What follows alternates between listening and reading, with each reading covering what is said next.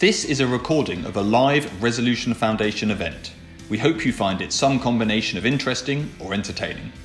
To read the research and access the event slides referenced in this episode, please visit the events section of our website. Good morning. Welcome to this Resolution Foundation event uh, on wealth booms and debt burdens. Uh, one of the events which we're running in partnership with the University of Southampton and our Connecting Generations project. Uh, we'll hear first from Professor James Sefton of uh, Imperial College. James, of course, is one of the great national experts on generational accounting and uh, has new data showing ex- measuring exactly what transfers are occurring between the generations, both through public and also through private transfers. It's going to be fascinating hearing his talk.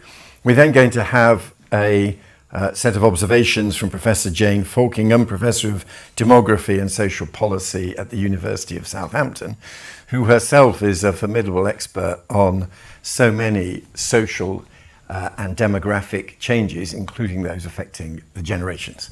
Uh, James, over to you to set the scene, and we will have a series of slides as well that will come up as you talk.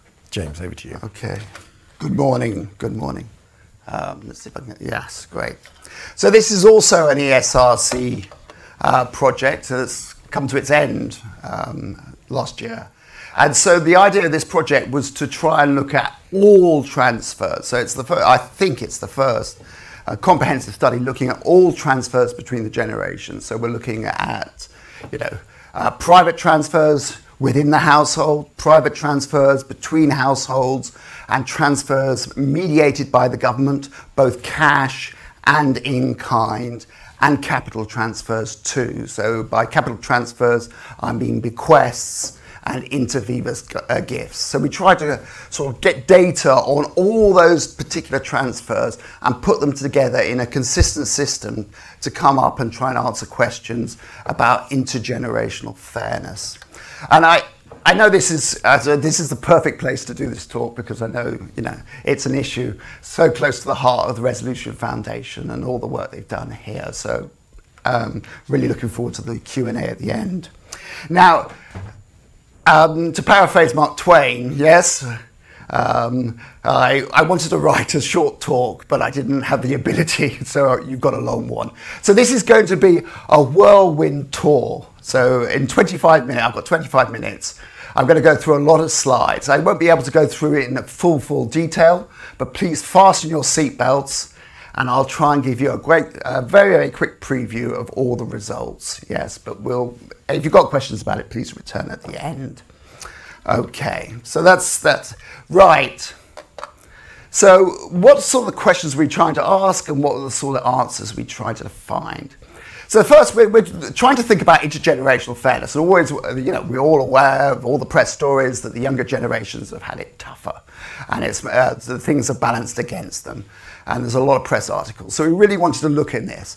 Now, the first thing, actually answer questions about intergenerational fairness is very, very difficult. So we're looking at it purely and economically and a much easier question. So we're just saying, asking, has the distribution of resources, income, changed dramatically over time?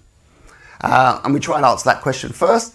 And then we first look at sort of labour income and the labour market and see if the distribution of those resources has changed. And we find once you adjust for productivity, yes, and for when the next generation, early generations enter the labour market, they tend to be entering later into the labour market. So you have to adjust for both of those. We find actually the sort of share distribution of labour income has remained remarkably constant over time once you've done those adjustments.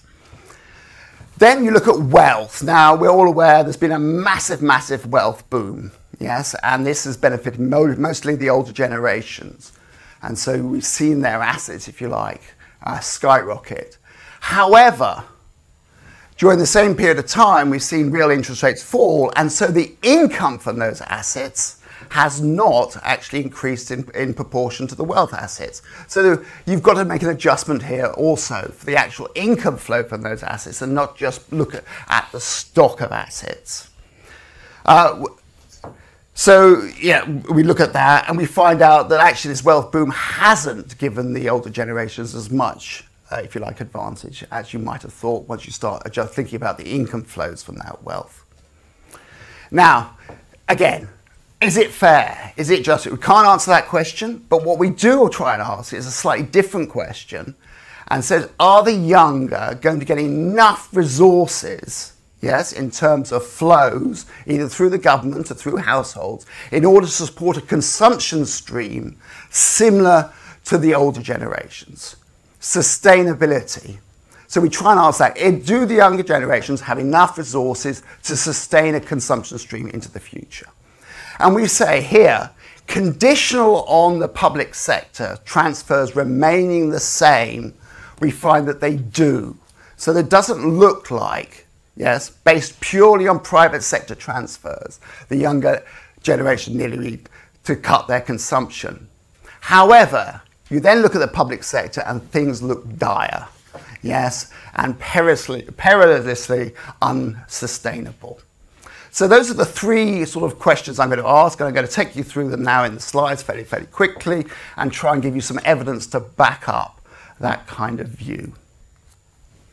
Right, so we're going to first look at the labour market, and I think the key uh, data, if you like, here is this structural break or this change in about 2006, 2007 in productivity growth rates It's absolutely dramatic. There was a recent article by Adam Tooze which stressed this and said it's historically unprecedented. Now, so what, what, the, what, does this imply? It means that the younger generations are not going to see the wage rises of the older generations. And it's not because of intergenerational unfairness or anything. We're just, the cake's just not getting any bigger. And so you're not seeing those traditional wage rises. The other, what you also might think is also, as I'll show in the next slide, this is despite, and this is, this is a question we may return to, despite the fact that the younger generations, they are better educated. There's been this huge trend in higher education participation rates. Um, so this is a graph illustrating that. It's gone from below 15% to nearly 50% over this period from 1980 to today. So we haven't seen, so you might say, look, productivity hasn't grown, but also once you adjust even for once you adjust for education, actually wages have fallen. So total productivity adjusted for, for education has fallen over this period. And that explains a lot of why you haven't seen the young experience the sort of wage rises that you had for uh, that the old experienced. So we, you'll see a lot of these graphs over the next few minutes. Yes, so this is looking at the age profile. So this is looking at cross section over a number of years since 1990, every five years. Yes, looking at the distribution of labour income by age. Right. So it is, it's taking into account participation rates, that's all. And I know Jane's going to return to this later in her slides, yes. So it's just looking at how is that labour income distributed amongst those generations and how's that changed over time. And I think what, what I hope comes straight out of that uh, graph is the feeling, yes, it, broadly it looks similar, uh, it hasn't changed much, but there are these sort of shifts that this is the younger generations are on average starting work later, and that can be explained by their, far, their higher, higher education participation. Yeah, so they're entering the labour market later, and we expect them also to leave the labour market later. And so you've got to sort of take this into account when comparing, if you like, income going to the various generations. The fact that this, way, this working age participation has shifted to the right over time. Now, how we try and then try and break that down and ask about has it changed, we use, and there's lots of details in the paper which is on the first slide, which uh, is, was published last year.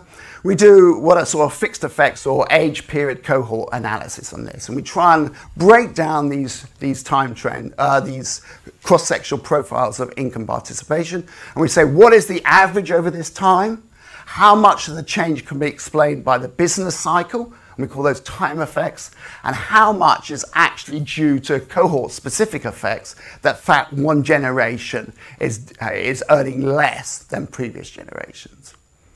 So on the time effects, which is the right hand chart, you see what you'd expect.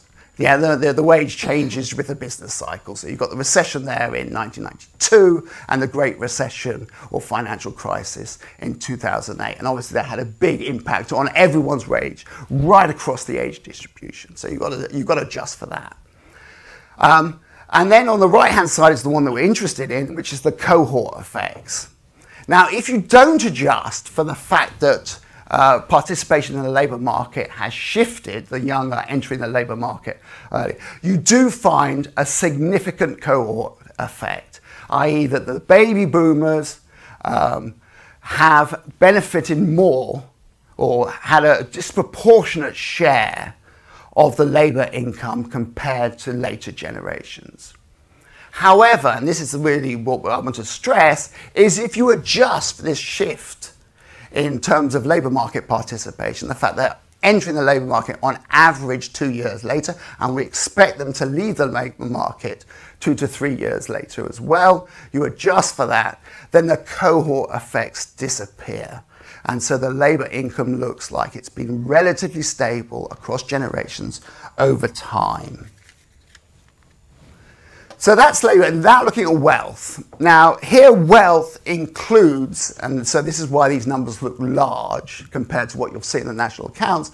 It includes unfunded uh, pension, uh, if you like, pension assets of from the public sector workers. So that's the NHS, it's the police, it's teachers and so. on. So we've included that, or we've estimated. Certainly, we've got data from the government on what that, that liability is today, and we try to sort of uh, uh, impute what it was historically. And you can see this massive boom in, if you like, in wealth. Now, it's mostly come from houses and from pensions, right? Um, and what we have to think about is what, what impact has the interest rate had on those particular assets. And we've seen this massive drop in the real interest rate over the last 20 to 30 years. And that's kind of driven both the capital appreciation in houses and almost arithmetically the value of these pension assets, these pension claims or rights of this younger generation. What it means is the value of these assets have gone up dramatically because of the fall in interest rates. However, the income flowing from these assets has, you know, not changed nearly as much. So if you look actually uh, here, I was trying to plot historical data on these returns. So on the left is returns to the various assets, housing, uh, wealth, um, and if you like, safe assets, government bonds, the main key assets. If you look on the left, the returns look quite good, even though you can see them falling over time. This is because they include, returns include the capital appreciation. If you look on the right hand side, I'm just looking at yields. And this is probably a better indicator of what's going to happen in the future because that capital appreciation is unlikely to last. Well, it's not going to last because interest rates are now going to, if you like, if anything, trend upwards. Okay, and so the, the right hand side is probably a better idea of the income. You can see there's a fall, quite a significant fall. Less so in housing, more so in terms of uh, the financial assets. And it's remember the real interest rate also drives the, if you like, the pension, the value of those pensions as well. So what do you see? Well, again, here's a pro- uh, this is how wealth is distributed. You see, as you would expect from this wealth boom, and most of the wealth is held by the older generation. You've seen this massive rise in wealth for the older generations. However, I want you to take into account that you must need to think more about the income flow from those assets rather than actually the level of those assets when you're thinking about can you sustain a future consumption stream. Um, right, but what really matters in terms of wealth and intergenerational distribution is how much is going to be transferred down, down from the older generation. So they've re- received this sort of, if you like, appreciation in their assets yeah, how much of that appreciation are they going to consume and how much are they going to transfer down the generations? And so you need to look, if you like, at data on bequests. So this is the data from when, you know, uh, we did a study in 2015, and you can see actually, you know, the bequest flow is quite substantial, and it's expected to rise as well into the future. Um, roughly, and we estimate here, I mean, you have got the data from probate data, so you can get an idea of what it is. Um, but it's 79 billion, but it's probably under recorded in 2015. And what we do is because of trust and whatever, we follow Atkinson and upgrade that by about 25% to take uh, the undisclosed assets that are bequested. And you roughly get a flow of about 100, 100 billion down per year. Gifts, are also another flow between the generations. And these are interesting and also, I suspect, significantly under recorded. So we've got data in the uh, Wealth and Assets Survey on that, and it looks like about 11 billion, but I suspect it's a multiple of that. Anyway, if you take the figure of 11 billion, you're roughly 110 billion a year, and you're going to say that's going to grow at a rate of 1.5% into the future, and you look at what the value of those bequests, total values of those bequests are going to be, summed up over the future streams, and you get to nearly 4 trillion, which is roughly the value of the housing assets. So it does look like if this bequest flow continues, then most of that value or appreciation, the value of housing, will be passed down the generation. However, bequests only go down one generation. So how is that, that wealth get transferred down two generations? You've got to also wait about that. And that obviously causes problems because it only goes down to the 60 year olds who then hold it to their 85, pass it down, and so on. Whereas you might argue that that wealth is probably better passed down two generations. So leave your bequests to your grandchildren rather than your children. Um, but we have, to, we have to look at that. Um, but it does seem, when you look at the data, that the generations do care, the older generations do, and they are passing down a significant amount to younger. Another thing that we look at, and this is when we're sort of moving now to think about the public sector, is what are the dependency ratios? So it's been well documented that with, because of demographics, aging of the population, the, if you like, the number of old people per working people is going to change uh, and rise dramatically uh, to nearly 50%, the old age dependency rate by 2060, over 50%. Um, the, I've used as my definition for the dependency ratios the same ratios as the used by the Pension Commission, and that's given me the historical data. So I'm thinking here, youth dependency is anyone under 20, which is you know, uh, anyone up to 19 years old. That's the definition there. And you see in this data this rise in the dependency ratio that we're all very well, it's been well documented. However, I just want to highlight that if you make various adjustments, one, that it's the youth dependency ratio, that actually the current younger generations are dependent for longer, they're staying in higher education. Yes, so you make adjustments for that, and you use estimates of when those shifts happened from the early work when I looked at labour income.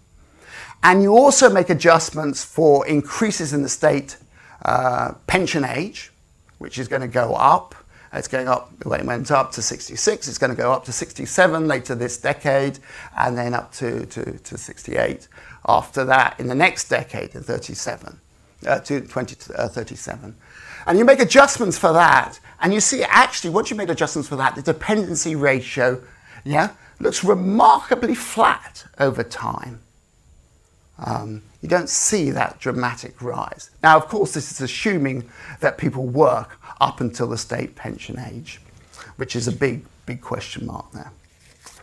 Um, now, moving on to the public sector. So, I think hopefully the impression I've created, yes, is that the private sector looks roughly, you know, more or less fair, but with as questions to talk about are returns to education, bequests, and so on. But the public sector is very clear. It's, it's a disaster.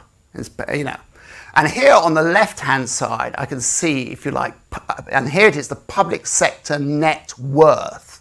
So it's not public sector debt, it's public sector net worth, and you see it's just fallen off the cliff. So public sector net worth is actually public assets, capital assets. It includes the, all their net financial liabilities, that's the debt. And it also includes all public pension liabilities as well.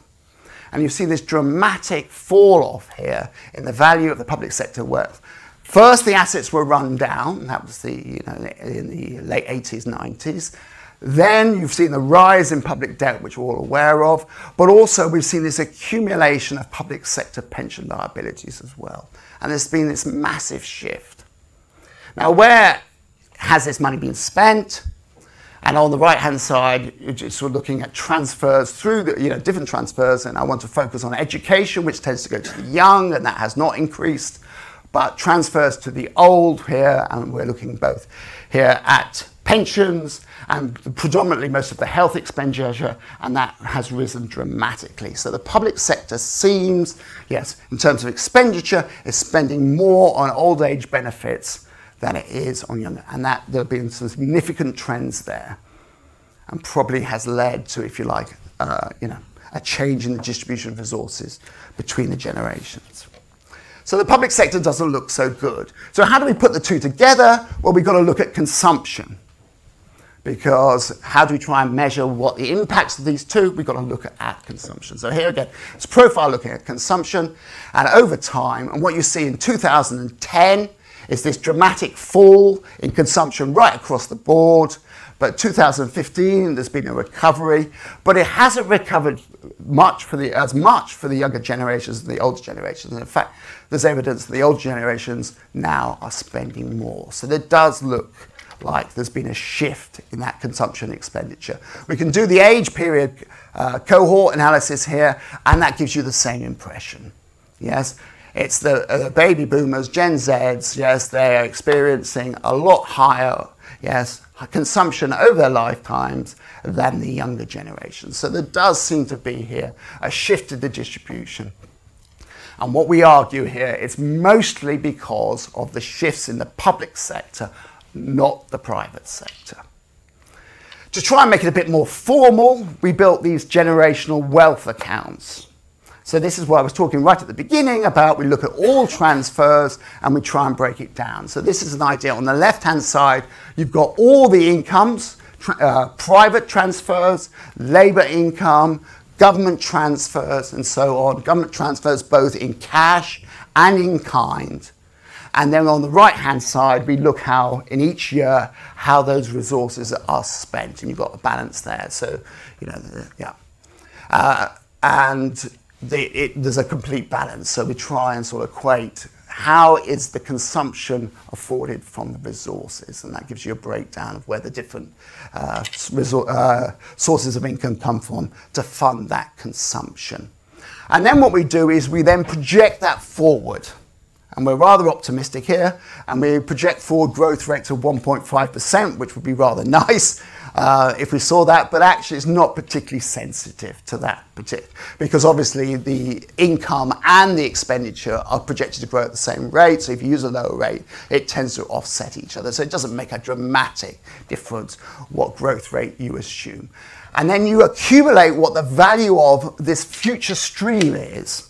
So now we're looking at wealth rather than the income flows and we see how much of each, uh, how much of wealth each generation has in terms of these different uh, sources of income.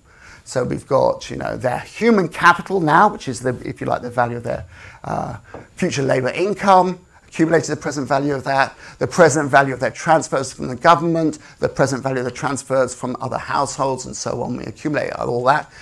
And then we do the same for consumption, and the difference between that is what we call the bequests. So we look about how much resources does each generation need to fund their consumption, and what's left over must be funded from a capital transfer. So if they have uh, more resources than they need to fund their consumption, then the residual or what's left over is a bequest. And we see here the older generations are net bequestors. They have more resources than they need to support their consumption. The younger generations do not have enough resources. They have a deficit there to support their future consumption. And when we look at private success, uh, sector sustainability, we're trying to see is the bequest left roughly equal to the bequest received. And if they are, then in some sense, the private sector is sustainable. Enough is being left to future generations to support their consumption into the future. And that's what we find here. They're roughly equal. Yes, and the total sum is roughly about that figure of 4 trillion that I mentioned earlier. However, the public sector, does, as I said, doesn't look so good. And here we look at the present value of the transfers made and received, and there's a big imbalance, yes. Especially the old seem to be receiving a lot much more as you would expect than they are. But that, that deficit is not made up in younger generations. And if we look at the unborn uh, from the projections, actually there again, according to government policy, likely to receive more than they uh, uh, they're going to, to make to the government again, so that's all going to accumulate up. And the net result is that we see a huge deficit in the public sector, yes, of roughly 3.5 trillion, or uh, you know, 150% of GDP.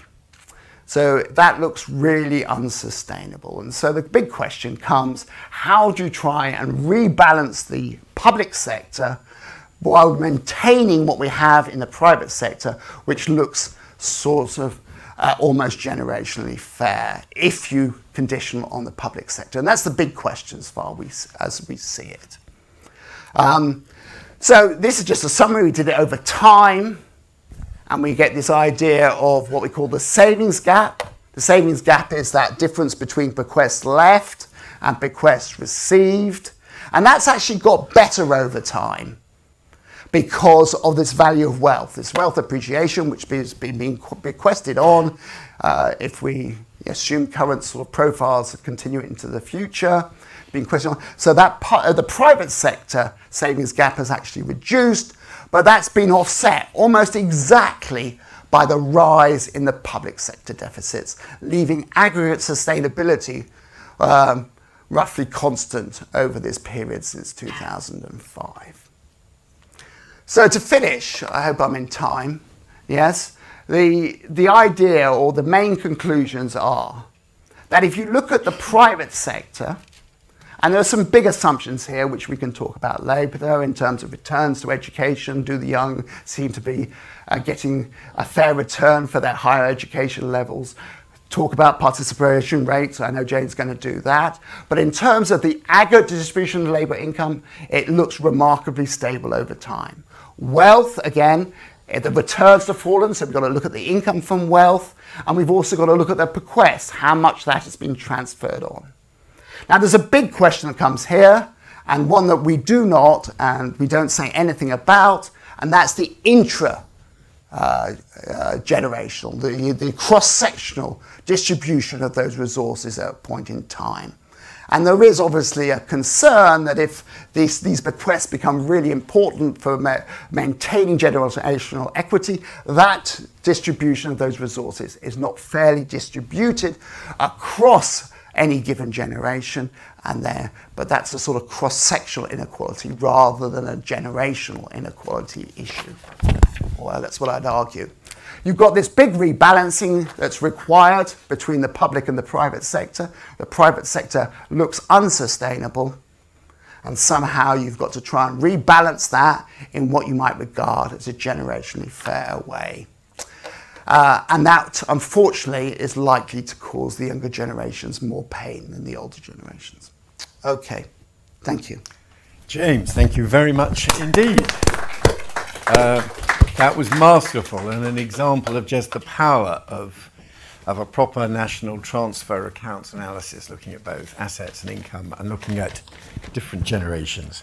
Uh, and of course, we're going to, in a moment, have some Q&A, and I should have said at the beginning, do go onto Slido and uh, put down your questions or indeed upvote questions that have already appeared, and we're on the hashtag connecting generations as well.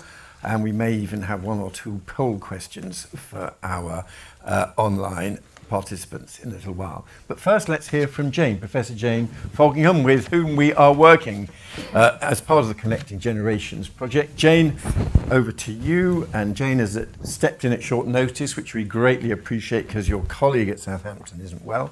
Thank and you. so let's hear from Jane. Thank you very much. So I'm going to be relatively short on this. And um, first of all, I want to thank James for a fantastic presentation, really, really excellent. Some of the original um, stimulus for these um, national account transfer accounts that actually came from demographers, um, from Pro- Professor Ron Lee in the States. So I'm just going to give a little bit of a demographer's provocation to you. And, and uh, my comments are really uh, designed to stimulate some thoughts and discussion. I'm not going to give any answers. Um, but I've got three things I really want to talk about. One is uh, thinking about changing working patterns. And James has very much concentrated on the aggregate. And I just want to draw out some differences uh, between genders, taking a long term view.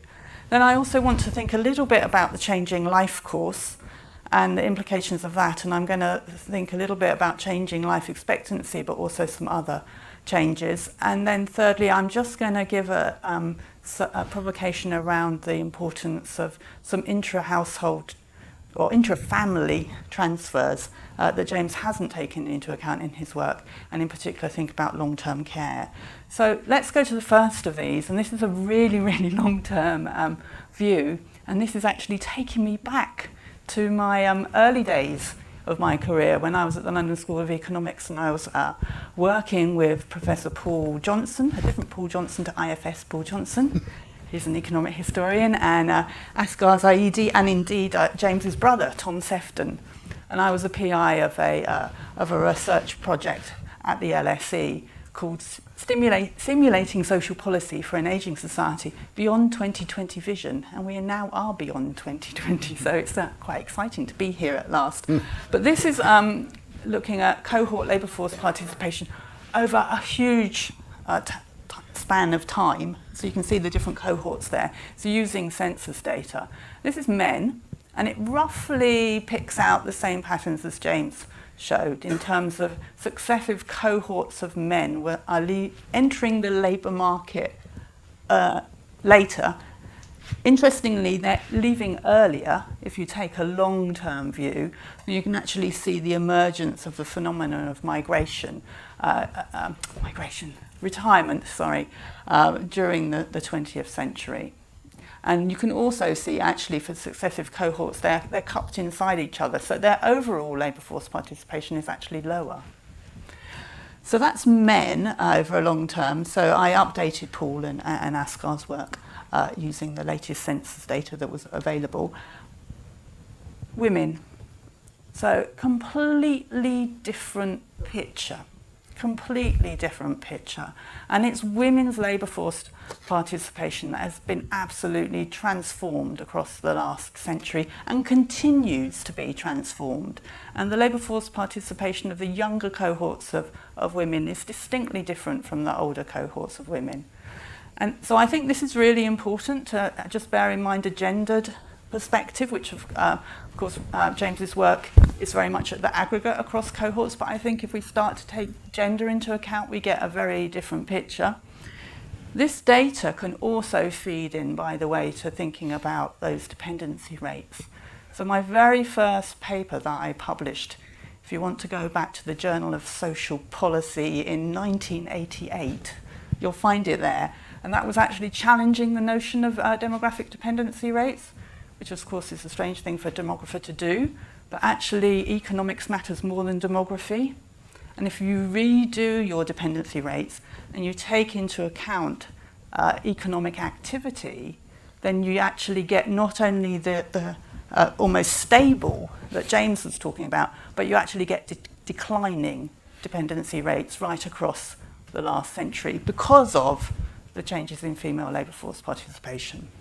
So that's the first thing I wanted to talk about. The second is just thinking about changes in the life course. Um, I want to give credit here to Professor Jim Vaupel, who sadly passed away last year. But um, he put forward this provocation that perhaps we need to stop thinking about um, chronological age for defining old age.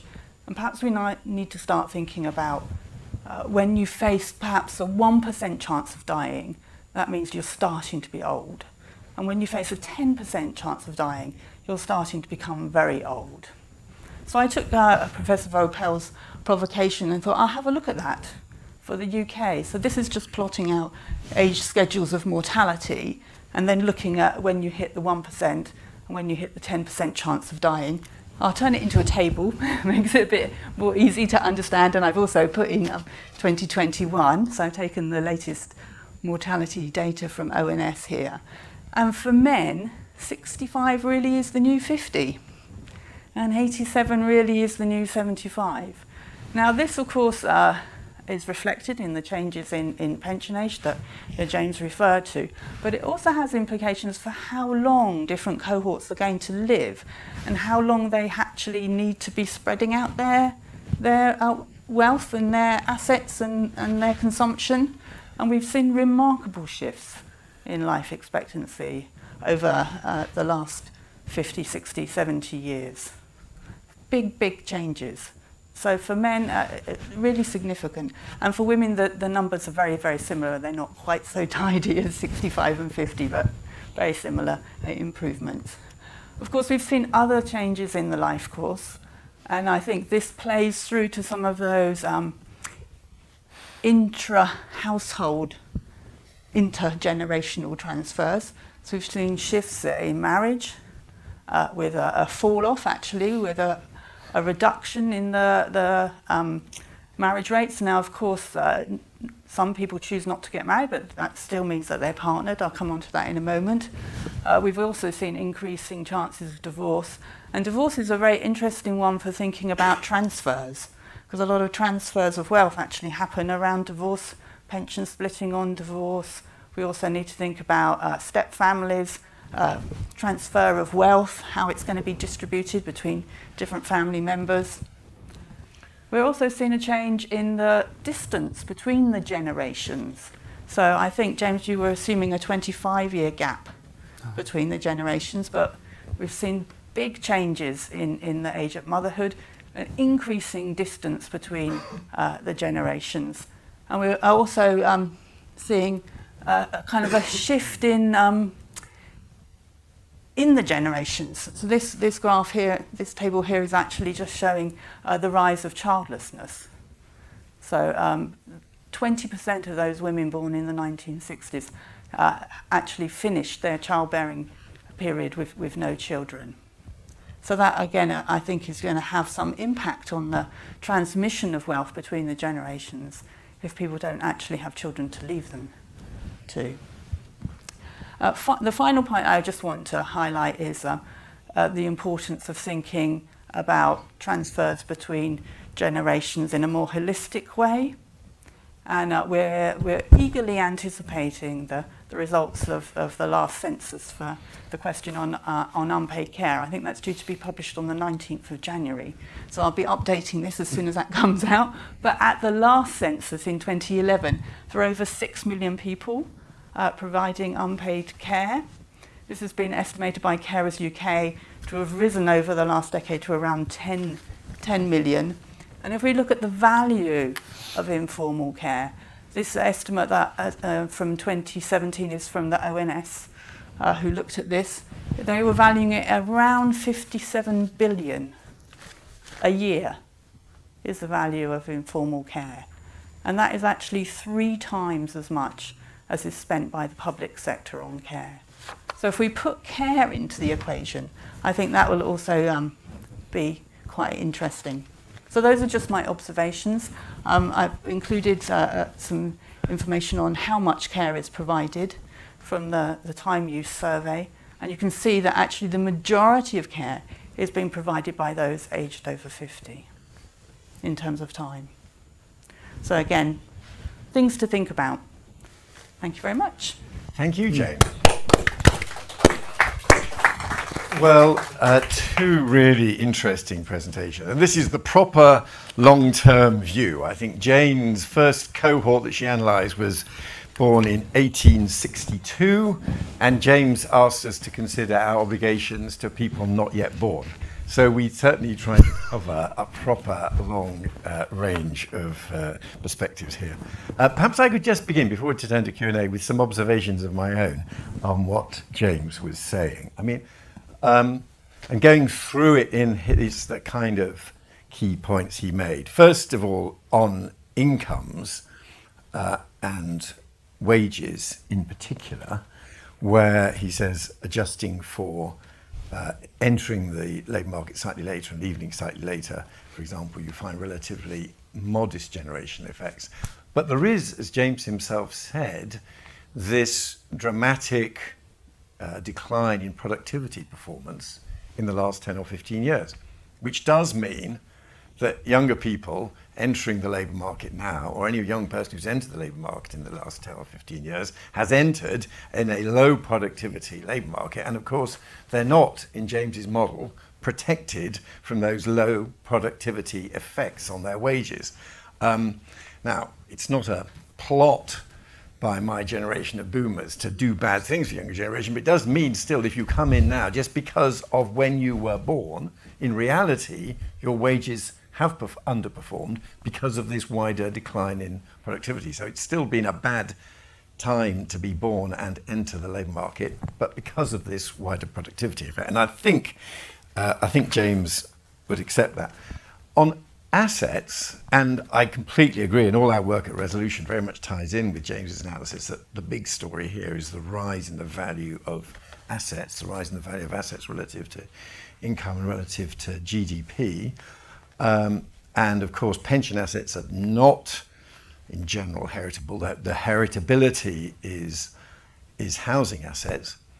Uh, and I'm sure James's calculations are right and interesting that overall the value of these inheritances are such that the asset position of successive generations in aggregate is going to be fine.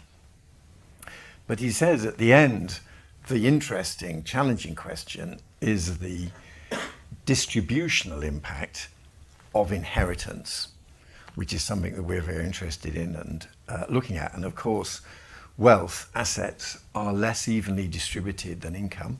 So, a society where assets have become more important than income is also one which is likely to face greater challenges of inequality and inequity.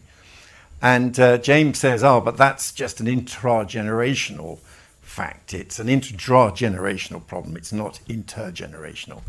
But you could equally say that the intergenerational angle is this younger generation are facing a world where inheritance matters more and it is itself more unevenly distributed. So the environment within which younger people are functioning is one which is very different from the environment in which a previous generation functioned, where wealth mattered less and earnings matter more.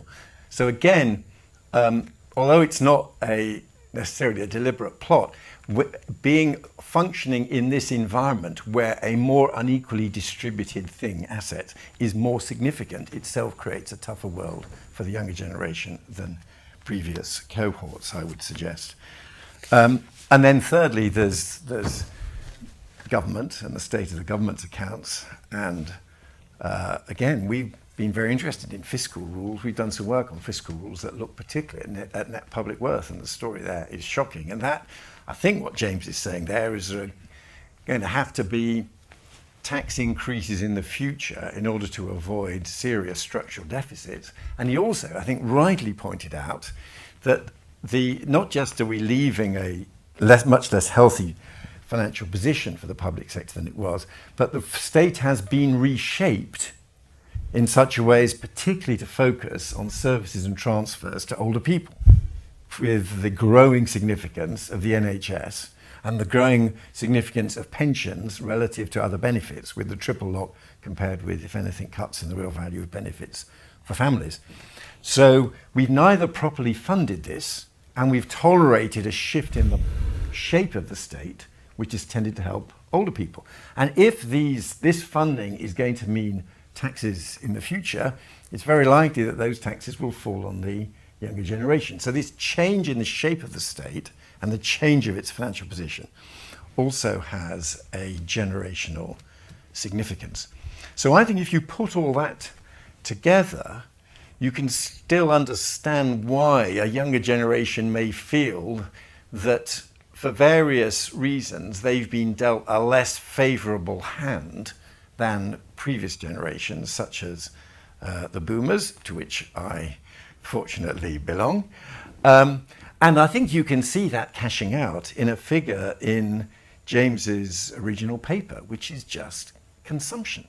And it shows that the consumption enjoyed, I, uh, and James will correct mm. if I'm wrong, I think it shows a 7.5% fall in consumption for today's young people compared with a previous generation of young people. So, my view is that these kind of generational accounts are incredibly rich and we can look at them in different ways, but they do actually bring out, I think, rather powerfully, a series of challenges uh, facing the younger generation, which in many ways are greater than those which faced the boomers as we worked through a rather different economic and social environment than the one that James describes. Um, and I did, uh, maybe I should quickly give James and then Jane, and I don't know if you want to comment on that. Are those fair observations, James? Would you agree with that uh, uh interpretation?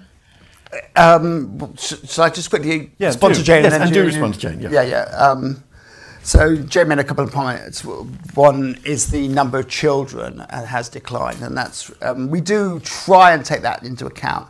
And in fact, in another paper that came out in Science about four or five years ago, we looked at that across an international um, in an international uh, uh, comparison, uh, so across different different European countries, and looked at that. And so the, there has been this sort of idea that we need more children, if you like, to work to pay for, if you like, the benefits of the older generation. So we, we, that was the aim of that paper, and to question that. And there is a big assumption here is that the younger generation are having less children. I've got five myself, so I'm going. but the younger generations are having far less, on average, less than two children per, per if you like, woman aged between 15 and 40. Um, what, what are the implications? Now, if you assume that it's a voluntary shift, i.e., it's a different, it's a shift from quality to quantity, as uh, uh, sorry, quantity to quality. And I'm not saying that's what I, happened to my children. They're, they're lovely and they're very high quality. But if there's that shift to, to, to quality uh, versus quantity, and that's voluntary, then that does have implications because for the working generation now, yes, they yes they have to support more old people and so their taxes must support old people. But effectively, they're supporting less of the new generations. And so, if you like, they're saving a little bit on that transfer down and offsetting, uh, and that's being offset by a transfer up.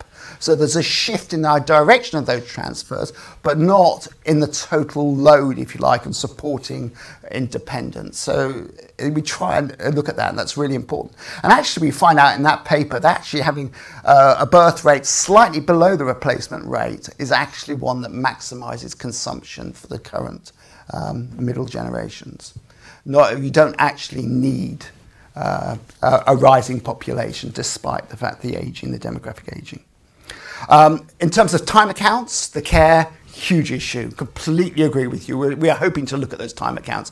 Absolutely. But that really brings up a point that I want to then bring today.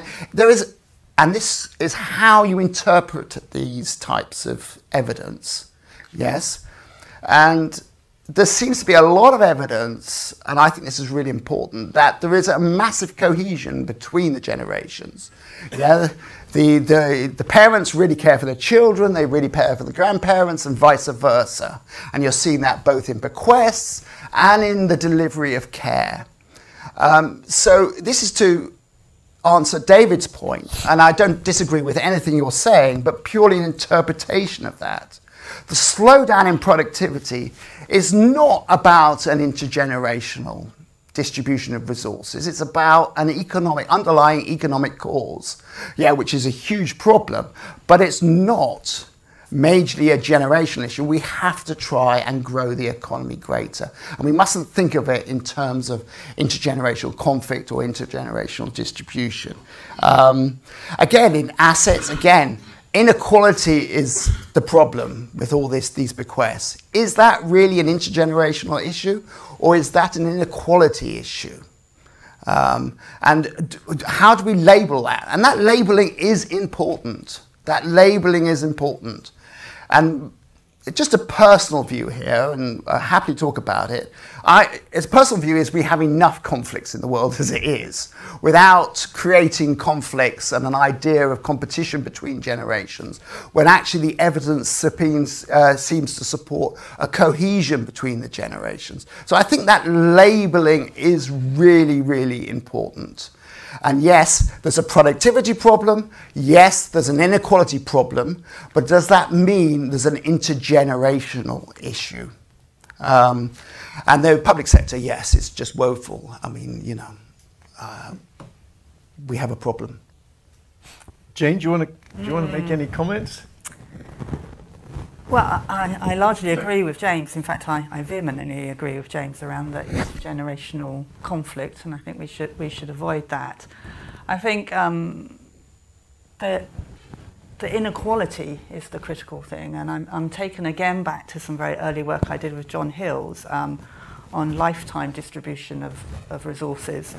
And there we did a piece of work looking at, it was called William Beveridge versus Robin Hood, uh, and thinking about the role of the welfare state in terms of distributing across people's um, lifetimes and how much was actually uh, people redistribution across their own lifetimes and how much it was between rich and poor.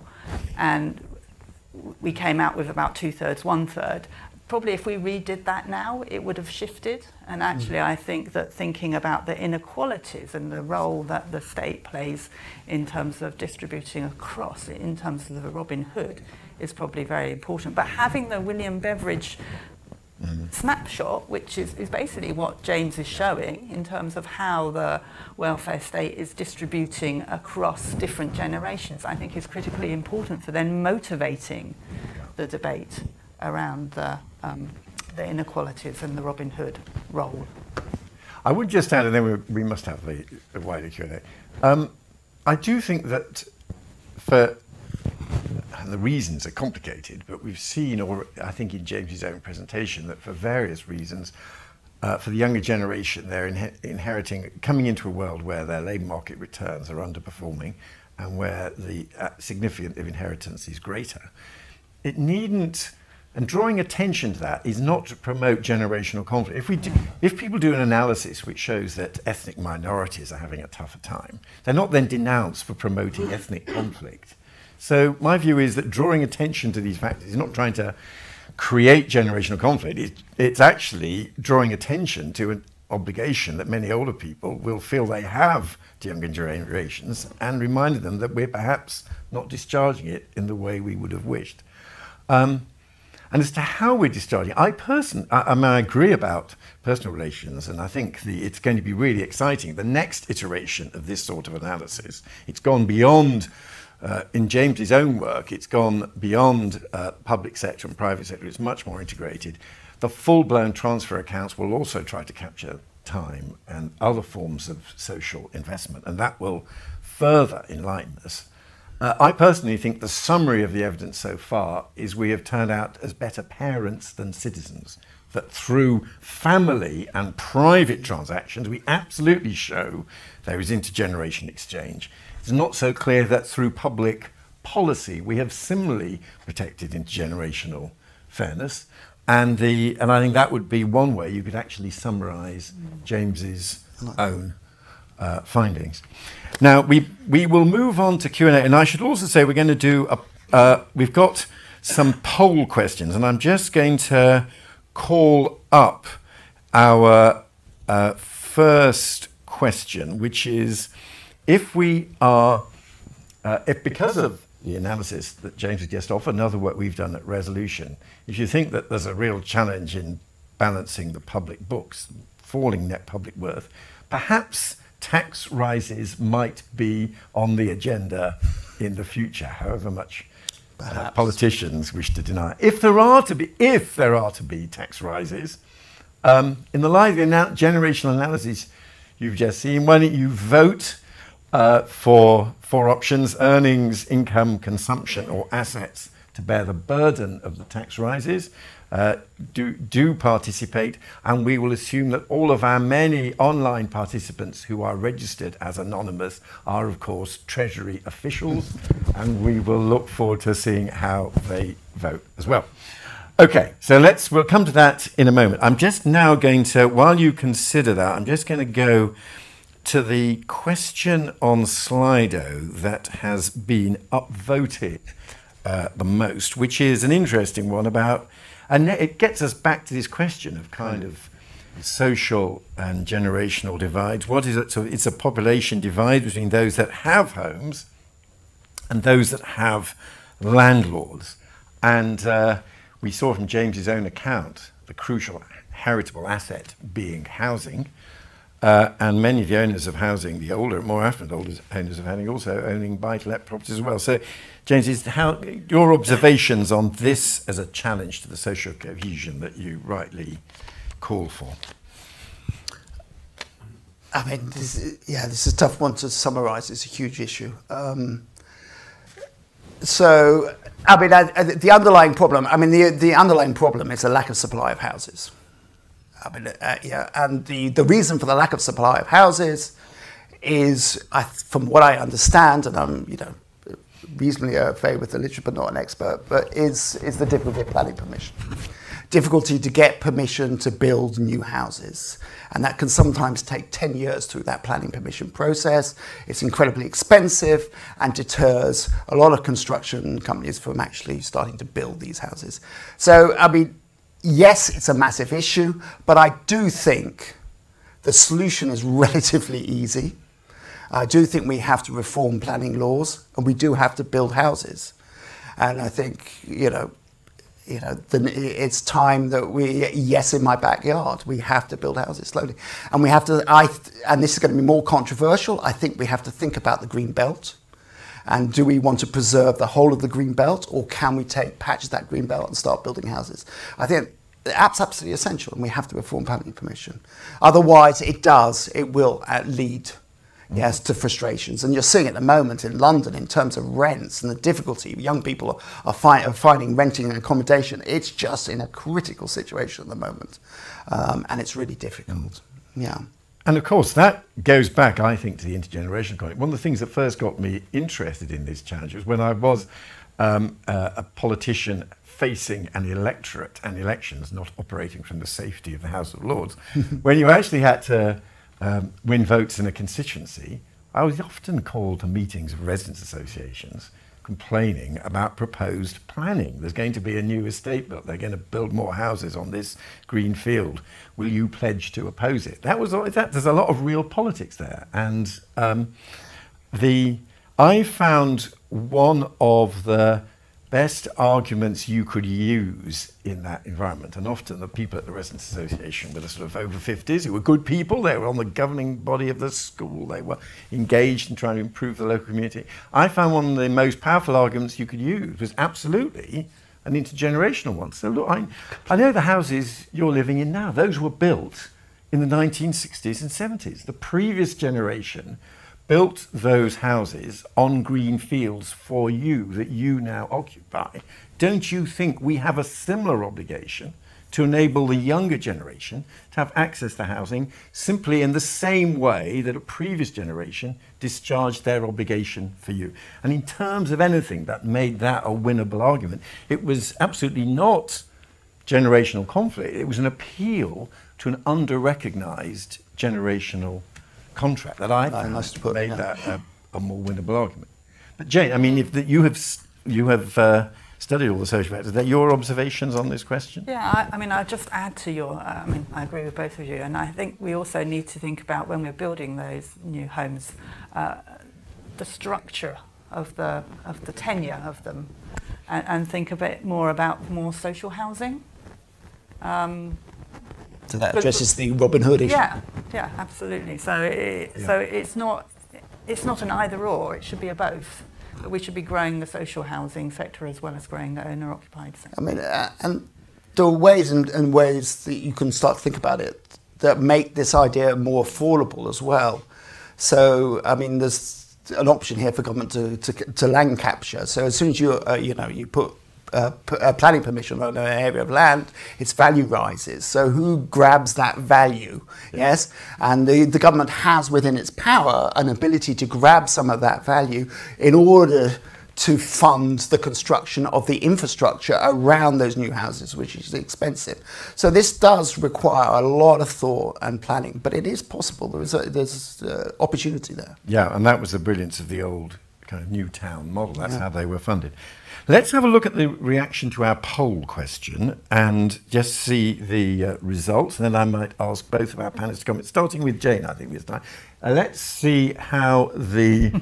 uh, uh, um, if people do think that if there are to be tax rises, um, there's a majority for uh, assets very clearly ahead of the other three categories. Jane, do you want to comment on that finding? Well, I'm, I'm not surprised, and I think James's talk has primed the. Um, it's a classic case. You know, I'm a social statistician as well as a demographer, and if you're going to have a questionnaire, we've had a good priming up front on it.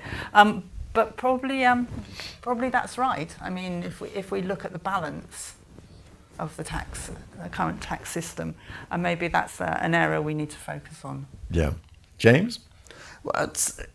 Put in here. So when people think about taxing, so want to make so the first point is what I don't, I, I probably wouldn't recommend, which is a rise in inheritance taxes. Uh, that might be seen as one way. I do think this flow down bequest and the ability of one generation to effectively uh, look after the next generation is important to a lot, a lot of people. And the trouble is, if you raise inheritance taxes or drop those thresholds, yes, you are then going to encourage think if I can't pass it on, I might as well consume it. Yeah, and we do not want to create those incentives where it becomes difficult to pass those assets down. So I don't think the solution is increased inheritance tax. I would, uh, yeah. However, do we build it? And then the question is, do we just start a new tax, a wealth tax, or do we change our existing taxes? Now, my my prior is that we would try and modify existing taxes. So we do want to tax health. Council tax needs reforming.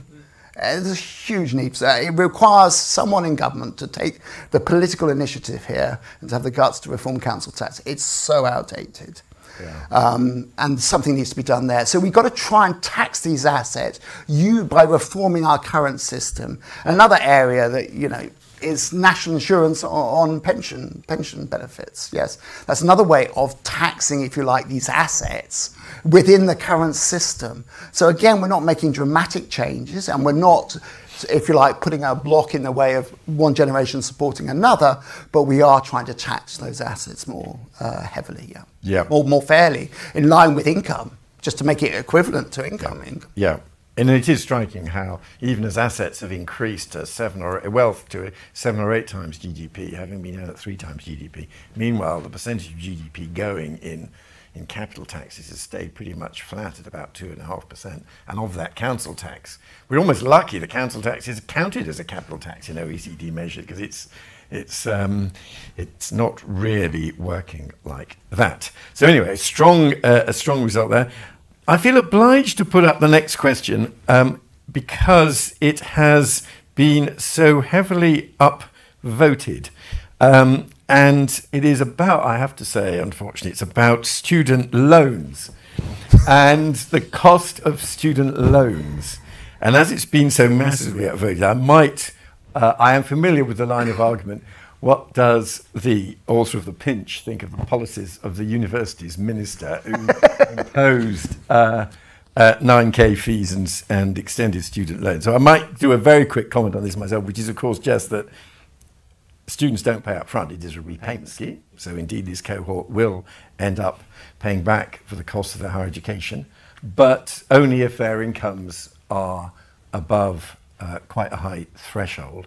And essentially with a higher rate of income tax at uh, 9% above that threshold. We did talk to lenders such as council mortgage lenders when we did all this, because I get a lot of people who say, "Oh, but my son or daughter is leaving university with fifty thousand of debt or seventy-five thousand of debt, and that means fifty thousand pounds off the mortgage they can take out, or seventy-five thousand off the mortgage they can take out, because that amount of debt will be taken into account by the, by the lender."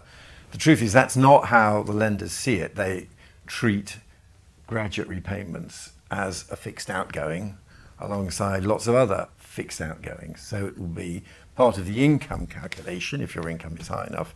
It won't be counted as part of the debt. Um, and uh, as we saw from James's earlier analysis, we have been able to continue to increase participation in higher education for the younger generation. Um, and it would not have been possible to keep the growth going unless we had some other means of financing edu- higher education apart from direct public spending. So I think I continue to believe that there's a reasonable argument it was actually in the interest of the younger generation. But I don't know if uh, James or Jane want to comment any further on that one. I'm going to defer to the, the expert.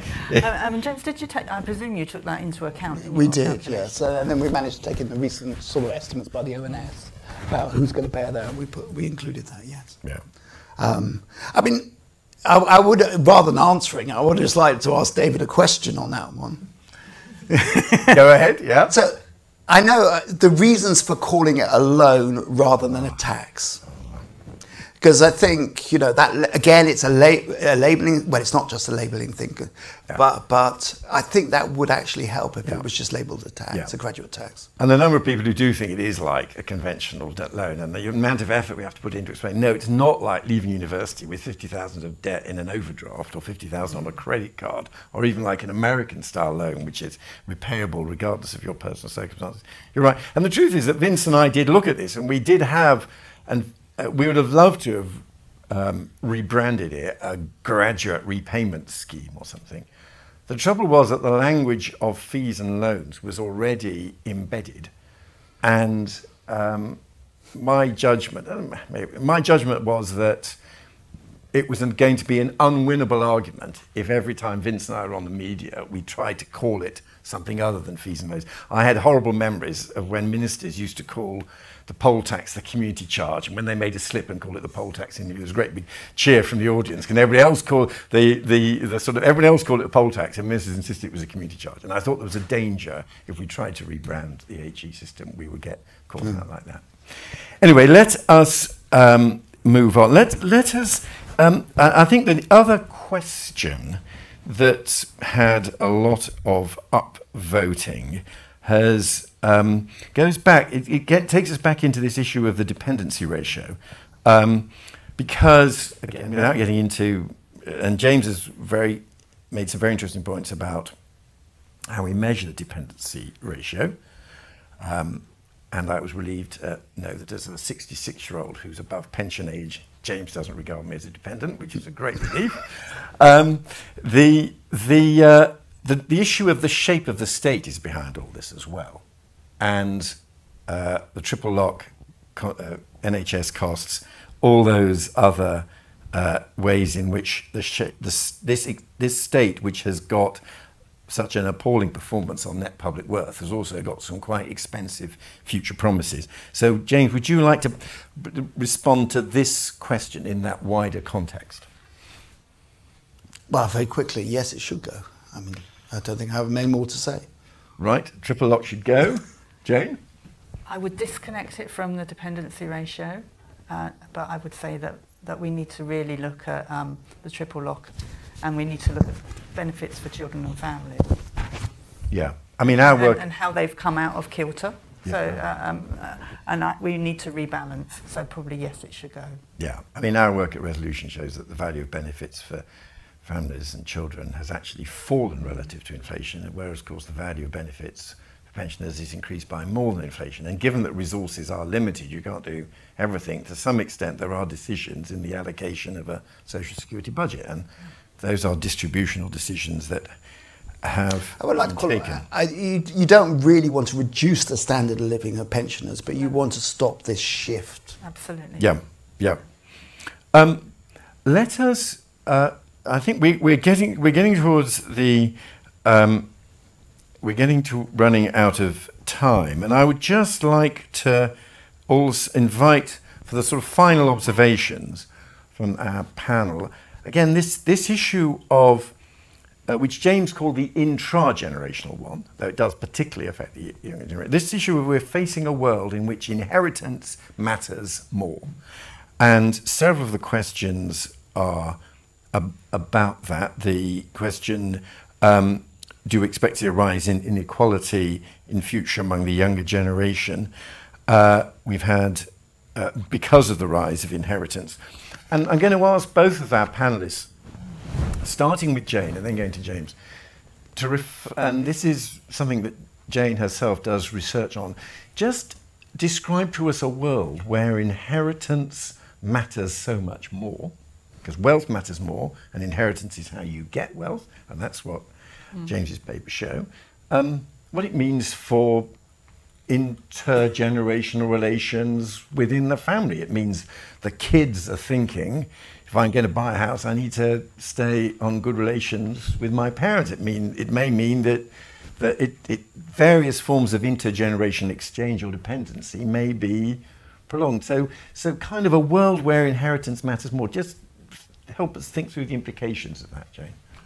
Yeah, I, I mean, we are doing research on it at the moment, and I think I think we can already start to see a change in the pattern of inheritance. So you mentioned, David, that perhaps the takeaway message from this was to change your will and, and move it to the, the grandchildren.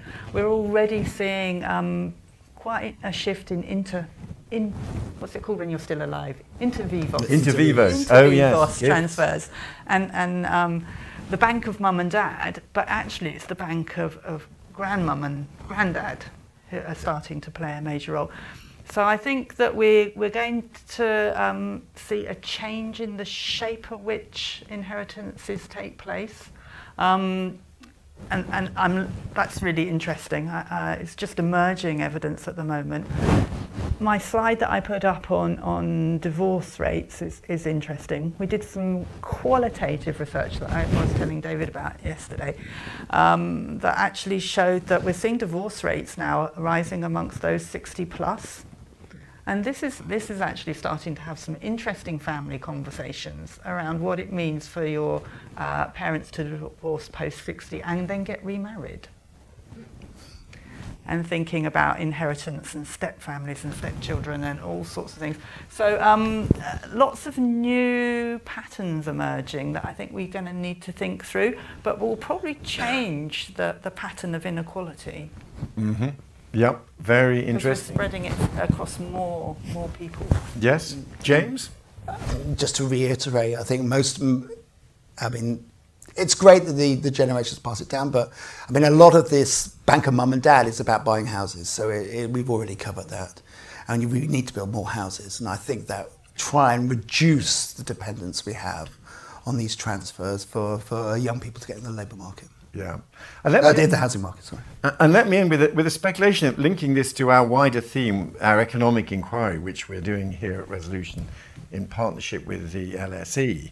Because one of the things that we've identified in our interim report, Stagnation Nation, is that we're we're becoming a less mobile place, less mobile geographically, less mobile uh, in the labour market, younger people moving jobs less frequently than younger people used to, and younger people um, not necessarily moving so far away from the parental home as to try to boost their earnings. And it may be that this is because families matter more. We've seen just in the course of the last hour or more increasing amounts of informal social care, increasing amounts of time delivered between different generations of a family to um, care for each other. We've also seen a rise in the significance of gifts, inheritance, transfers between generations. Um, so, whereas one picture of modernity from social scientists used to be a world in which the family mattered less, our alternative picture, which we're seeing today, is this is a world where family matters more. And if family matters more, one of the consequences may be lower levels of geographical mobility because you stay closer to where the other generations of your family may be. So this, uh, we're trying to, as part of our research project here, is to try to, in partnership with Southampton, understand better the extent to which the type of changes we've been discussing today also have changed the way in which we conventionally think of the functioning of the labour market. Thank you all very much for your participation. Thank you particularly to Jane and to James for excellent presentations and the cause of ever more ambitious and inclusive generational and transfer accounts has taken another step forward. Thank you very much indeed. Thank you for listening to this Resolution Foundation event. You can find more episodes and the latest living standards research on the Resolution Foundation website.